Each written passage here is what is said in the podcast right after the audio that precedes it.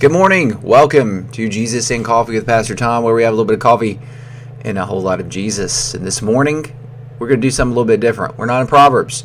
We're actually going to be in Hebrews chapter 12. This week is Thanksgiving coming up on Thursday, and so I'm going to do a couple verses uh, in regards to being grateful, being thankful. And that's what I want to share with you this morning. So let's say a prayer and get into the word.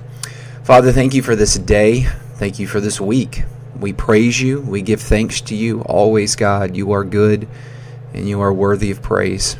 Teach us something new today about being grateful and being thankful. In Jesus' name we pray. Amen. Okay, let's look at Scripture. Hebrews 12, 28 through 29. We've got a couple different translations, and there's a reason for that. We're going to look at a couple different translations and talk about why they they are translated a little different, um, even though all the translations are fairly accurate with their translation. So, Hebrews 12, 28 through 29. Let's go ahead and read the ESV version. That's the English Standard Version. The ESV, or English Standard Version, is typically what I preach out of.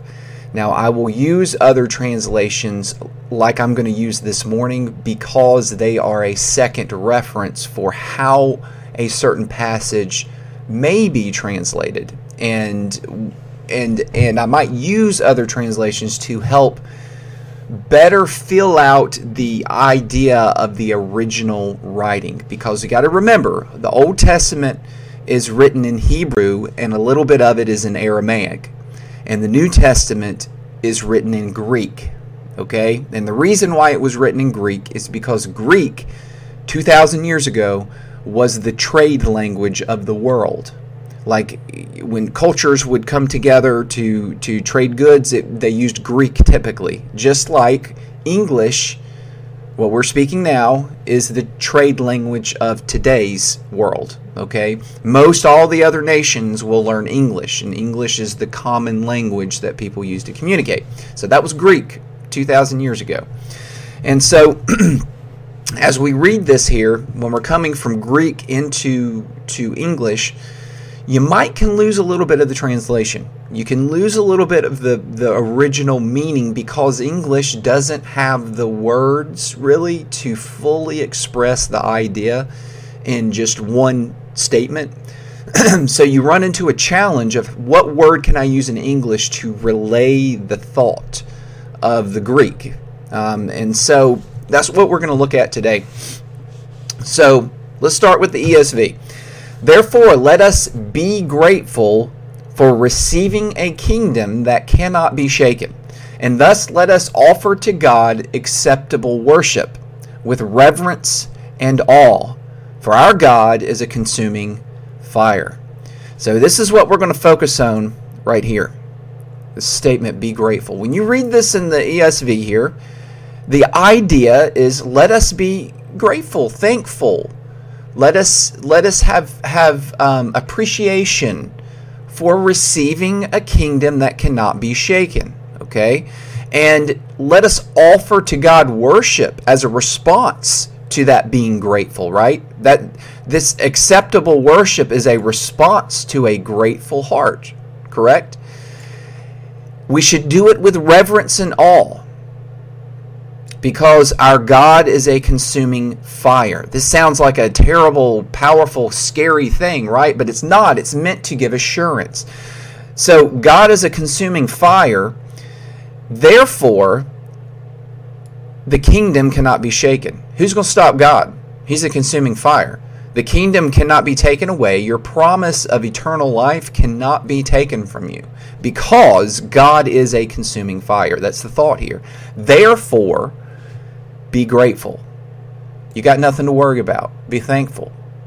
You got everything worked out for you by God. He's taking care of it. He's going to fulfill his promise. Be grateful. Okay, so that's the idea here with the ESV. Let's look down at the King James Version. Let's see how it it um, says this verse. Therefore, we receiving a kingdom which cannot be moved, let us have grace whereby we may serve God acceptably with reverence and godly fear, for God, our God, is a consuming fire. Okay, okay, all right, okay, let's see. It's a little bit different here, isn't it? Let us be grateful up here in the ESV version, and then we got down here in the King James version. Let us have grace. It's a little bit of a different concept there, isn't it? It's one thing to be grateful and be thankful. And this down here says, let us have grace. Now let's look at another translation. English translation, the HCSB, which is the Holman's Christian Standard Bible, which I've used a few times um, in, in service before, but let's see what it says.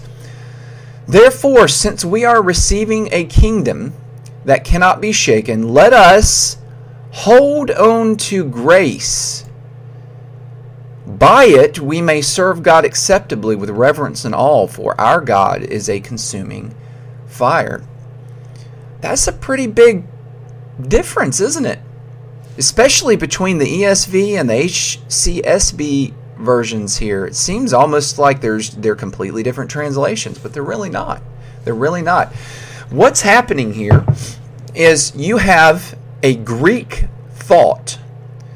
That Greek has a definition or a two words that express it fully. Yet in English, there are no words that express the idea that the Greek, original Greek writing was trying to relay. So you have here translations that you miss a little bit of the original intent when it comes into English. These are not translated wrong, they are not incorrect in the way they are trying to express this thought from the Greek language. Neither one is, is right and one is wrong. They're all right. The thing is, we just don't have the English to be able to fully comprehend it. So, what we got here is really the original thought is something between being grateful, that's part of it, and also holding on to grace having a trust in God in the the free gift. That's what grace is, right? The free gift that is given to you that, that you don't deserve, that you didn't earn, that is just out of the love of God. So we have this idea of holding on to grace and being grateful, and they're kind of married together into one thought. So when we read this passage, it's not just be thankful, it's be thankful because of the grace extended to you by God. It's a free gift of salvation. Okay, it's a free gift of this relationship with God, and you need to hold on to it, which means you trust in it. That idea of holding on to grace kind of sounds like you are grateful, right? You are thankful. Isn't it kind of the same thing? So you see that these these these translations, although they seem so different, they're really all combined into this one unified thought of being thankful for the grace of God and holding fast in trust and faith to the grace of God. And it's through that grace and being thankful for it that we come to God in worship with reverence and awe. And we can trust Him at His word because He's a consuming fire. And the kingdom cannot be shaken because of that.